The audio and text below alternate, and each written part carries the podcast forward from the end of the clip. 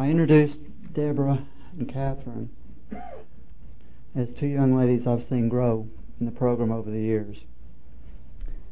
As far as our next young lady goes, Cinnamon, I've known Cinnamon for a very short time, but in the length of time I've known her, she's changed. She has grown. She has shed some tears along with the rest of us. Being around the program as much as I have, I've seen a lot of stories that just tie in together.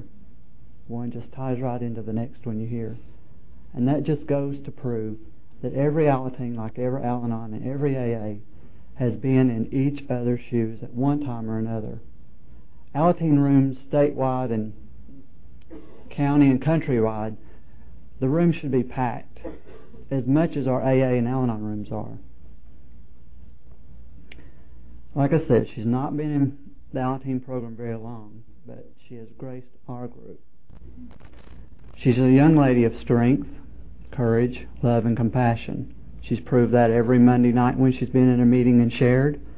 She's going to prove that today. She's learning her program as she lives her program one day at a time. It's with great admiration that I introduce to you, as her first talk in front of a convention, Cinnamon H. from the Grace Stretch and Grow Alateen Group. Cinnamon.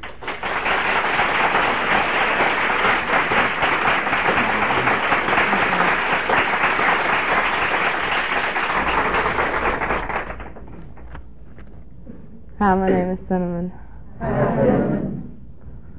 Gosh, there's a bunch of y'all. um, I asked a girl yesterday, and she had spoke at a convention, and I asked her, I said, I'm pretty well comfortable with my speech. It's short, but I don't know how to start it off. And she said, well, I started mine out with a joke, and I said, well, I don't know any clean ones. and my mom's sitting back there, and I don't think she'd appreciate that. so I guess I'll just start when alcoholism affected me. And um, it started affecting me as long as I can remember, um, which was about five or six. We lived in Columbus, Georgia. And um, my dad was an alcoholic. And um, as you all know, alcoholism is really hard on the family, just by itself. But another thing that made it so hard on our family was that my dad was a preacher at the time. And um, as you all know, drinking in that profession is just not something you do. it just isn't done. And um, so we did all the wrong things. Um, we kept it a secret. We didn't. I had never heard of Alateen, and Mother had never heard of Al-Anon. And so we didn't have anybody to talk to because, you know, you can't talk to anybody in the church because your dad's the preacher, and I didn't know what was going on. and so I kept it. We all kept it a secret, and um, we made excuses for him when he would be drunk or passed out, and somebody from the church came over. We'd just tell him that Daddy was sick or he didn't feel like talking, and if they could come back another time. And um, my dad was a busybody, and he loved to do something. He loved to be doing something all the time, even when he was drinking. And so uh, the whole family would go right behind him, picking up stuff and cleaning up his messes. And um, we constantly did this all the time. And um, it was a big burden on the whole family. And we thought when my daddy realized what he what a tremendous strain he was putting on the family, that you know he would straighten up and that he would fly right. but um, we soon found out that um, what we'd been doing was just enabling him to drink because he felt that you know everything's been going along so good. You know I don't have I don't have a problem, but um, we knew different, and um, we kept doing everything for him, and um, things kept on getting worse, and um, so it got real bad, and um, it got so bad that um, we left for a while um, that day,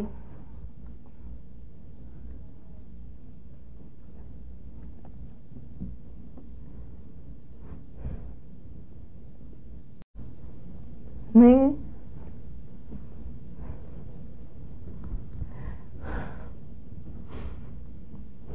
sorry, me and my sister and my brother were at home and um, Daddy had really gotten bad drunk, and um, so we decided, Mother decided that it was getting just too bad, and she told us to go outside and to hide until she came and got us.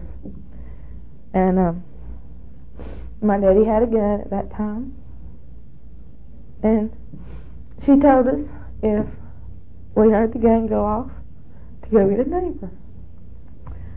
And so I hid in the bushes until she came out, and she told us to get in the car.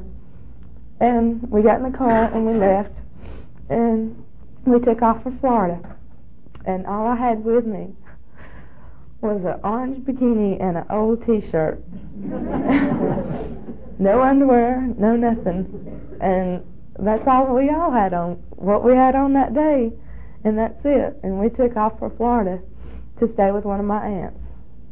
And um, I really didn't understand it at that time. I just thought, well, you know, we were just giving Daddy some time to be by himself. And um, we had a great time down in Florida. We went to Disney World and bought me all new clothes. And um, then somehow they got in, mother and daddy got in touch with each other, and he swore he was going to quit drinking, and that he was going to straighten up and fly right. Well, she said okay, and so we went back home, and he was fine until we got settled down in our old routine, and then he started back, and he even got worse than he was before. And so we decided that um, it was just getting too bad. After our little trip to Florida, I constantly kept a bag under my bed with clothes in it. and any spare money I had, I put in that bag in case we ever had to do that again. And um, I didn't ever, I didn't have many friends at that time because I couldn't bring them home. I never knew what to expect from my dad. I loved him dearly, but you never knew what to expect. I walked on eggshells all my life, and one of the worst things that he ever did was he used to clean his guns when he'd get drunk. And um, my mom thought she was being real smart and sending us to bed when he got too bad. Well, a closed door doesn't help anything. It just makes it worse because you don't know what's going on. And I know many nights I've laid in the bed in a knot, wondering, is he going to kill her? Is he going to kill himself? I just didn't know what to expect. And, uh, anyways, we did have some funny things now that I look back. Mother had to work real hard because Daddy couldn't support us because he couldn't hold down a job. And so Mother worked at a beauty parlor and would get home late.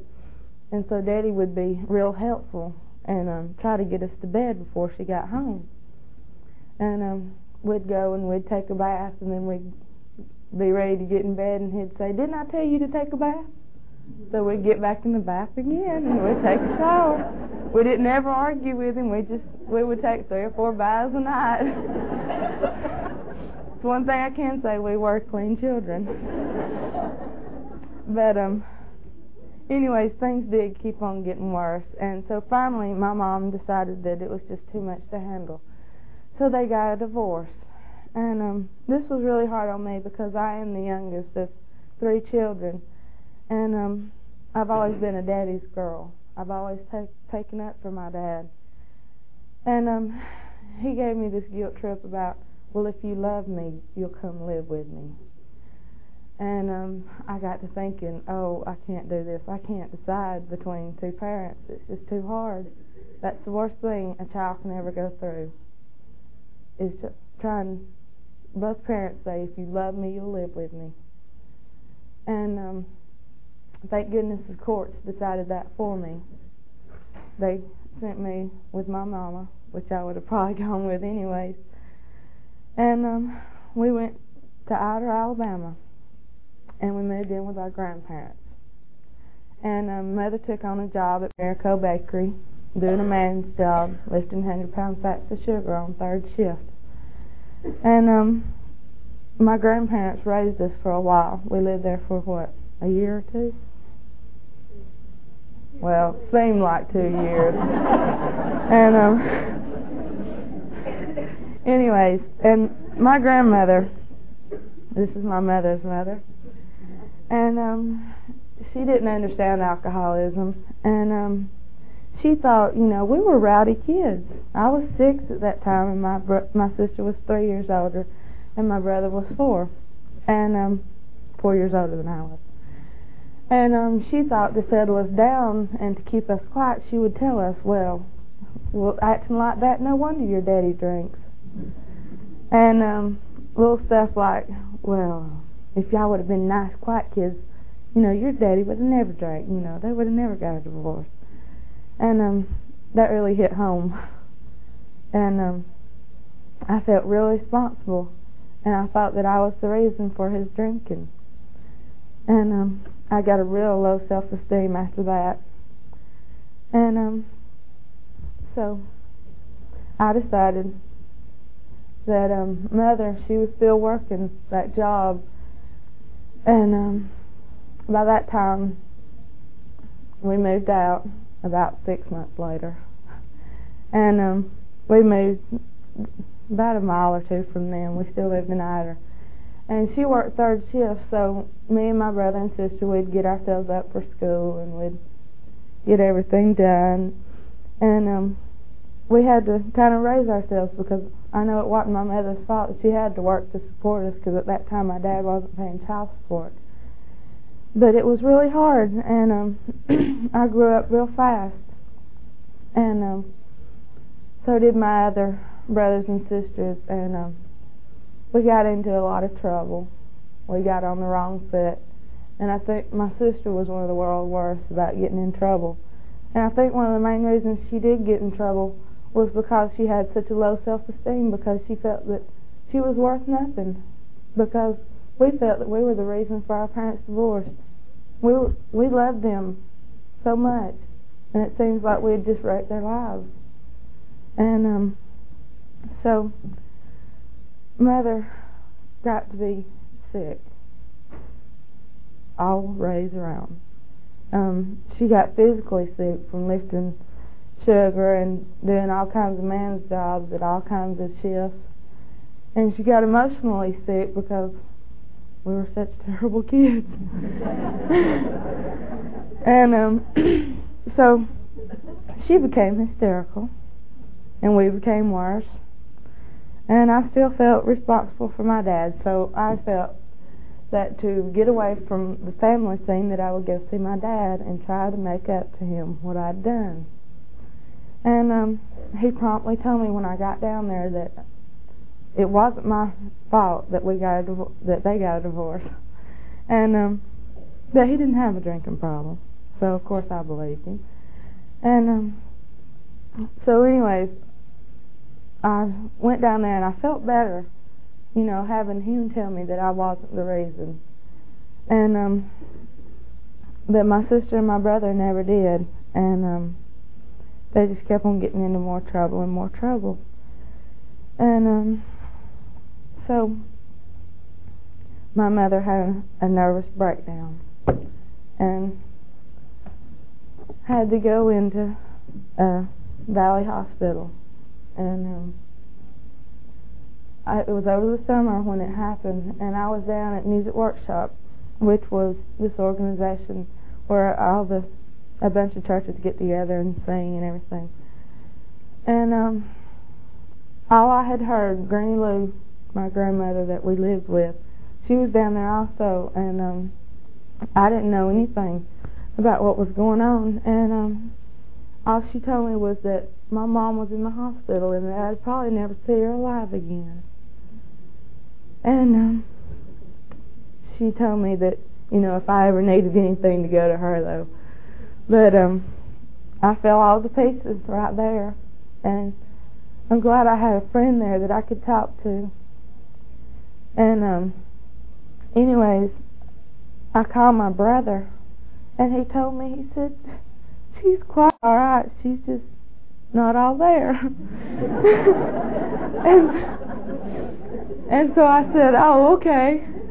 I mean, it was a real relief because I thought you know, I've lived with my mother this long, and what am I going to do if she's gone? I, I I can't live with my dad. I couldn't stand being around an alcoholic that much. It drive me crazy.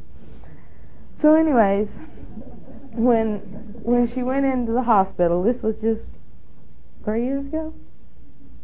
Yeah, three years ago, and um, she met a guy there, an alcoholic.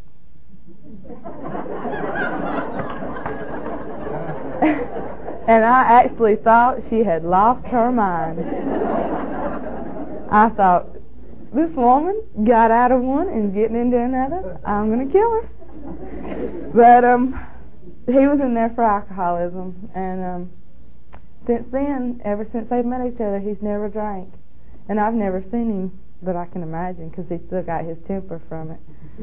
But um, he's just he's just a wonderful man, and um, they got married two years ago. I don't know. I'm a little short on time, and um, so they got married, and um, it was a sweet wedding. I even got to be a bridesmaid for my mom. That was something every kid can't say. And um, so, anyways, um, I asked her. She came up here and she got to go into the Grace Monday night Al-Anon. And um, oh, she just thought it was wonderful. She just thought every problem could be cured in that. And um, I asked her, it was around Christmas, and I asked her, I said, what do you want for Christmas, Mama? And she said, honestly? I said, of course. She said, I want you to go to Alateen. I said, are you crazy? I said, Alateen's for people that can't handle their situation. I've got everything under control. and um, what I hadn't realized was through all these years, I had never told one person that my father was an alcoholic. My best friend didn't even know until I did take her down there one time, one time only. And um, I guess she found out from experience. But um, other than that, I had never told anybody. I never had talked to anybody about it. When I when I got to Ider in the first grade, there was a counselor there, but I didn't tell her anything. I, I couldn't. I didn't know what was going on. And um, so, anyways, I decided that if she really wanted that for Christmas, I would go, please her. And oh, I'm so glad she did. Help me. I must admit, I thought I had it all together, but I was a basket case. And uh, the first meeting, I went and I cried and I spilled my guts. And I felt 10 years younger and 3 pounds lighter. and I just felt like I felt so good. And so I kept on going back and I cried for the next three meetings. And um I'm glad I had Michael. He's really meant a lot to me. And these people right here. But um, I kept going, and I thought, gosh, this is a wonderful program. And then I started doing my steps, and I didn't even realize it was the same meeting once I started doing my steps. Because when I first came, I let go of all my pent up feelings, but I still had that resentment inside me. And I didn't realize it was there. At first, I thought I felt sorry for my dad, but then I realized I really did resent him because he was supposed to be my role model. And here he is, drinking. They've gotten a divorce. I mean, everything's just gone. And um, it really was hard, even after I got into Al-Anon. Oh, I'm not in Al-Anon. I'm in Alateen. after I got into Alateen, and um, I, I still I went to see my dad after I'd been going about a month, and I lost it all. I did I forgot everything I had learned. And when I got down there, I just got so sick. And um I told my mom to come get me. I said I need to go home now. She said, "Well, why?" My um sister-in-law was coming back Sunday, and um I asked her to meet me in Atlanta Saturday. That was halfway in between my dad and my mom's house. And she said, "Well, okay." And um so I talked. We got in the car and we left, and I cried all the way home because I felt that my dad had reached the point where you know al- alcoholism is a disease or a sickness. Well, what, I wondered what you do when there is no person, just a sickness, and that's what I felt my dad had become. But now I know that there's nothing I can do. I can just pray for him and love him, and hope that he can overcome this. But I am so thankful for my Allen team. It has helped me so much. And um, I'm glad y'all let me speak too, because it does a lot just to get it out. And um, if there's any new people here that haven't been going along, please stick with the program. It works. Thank you.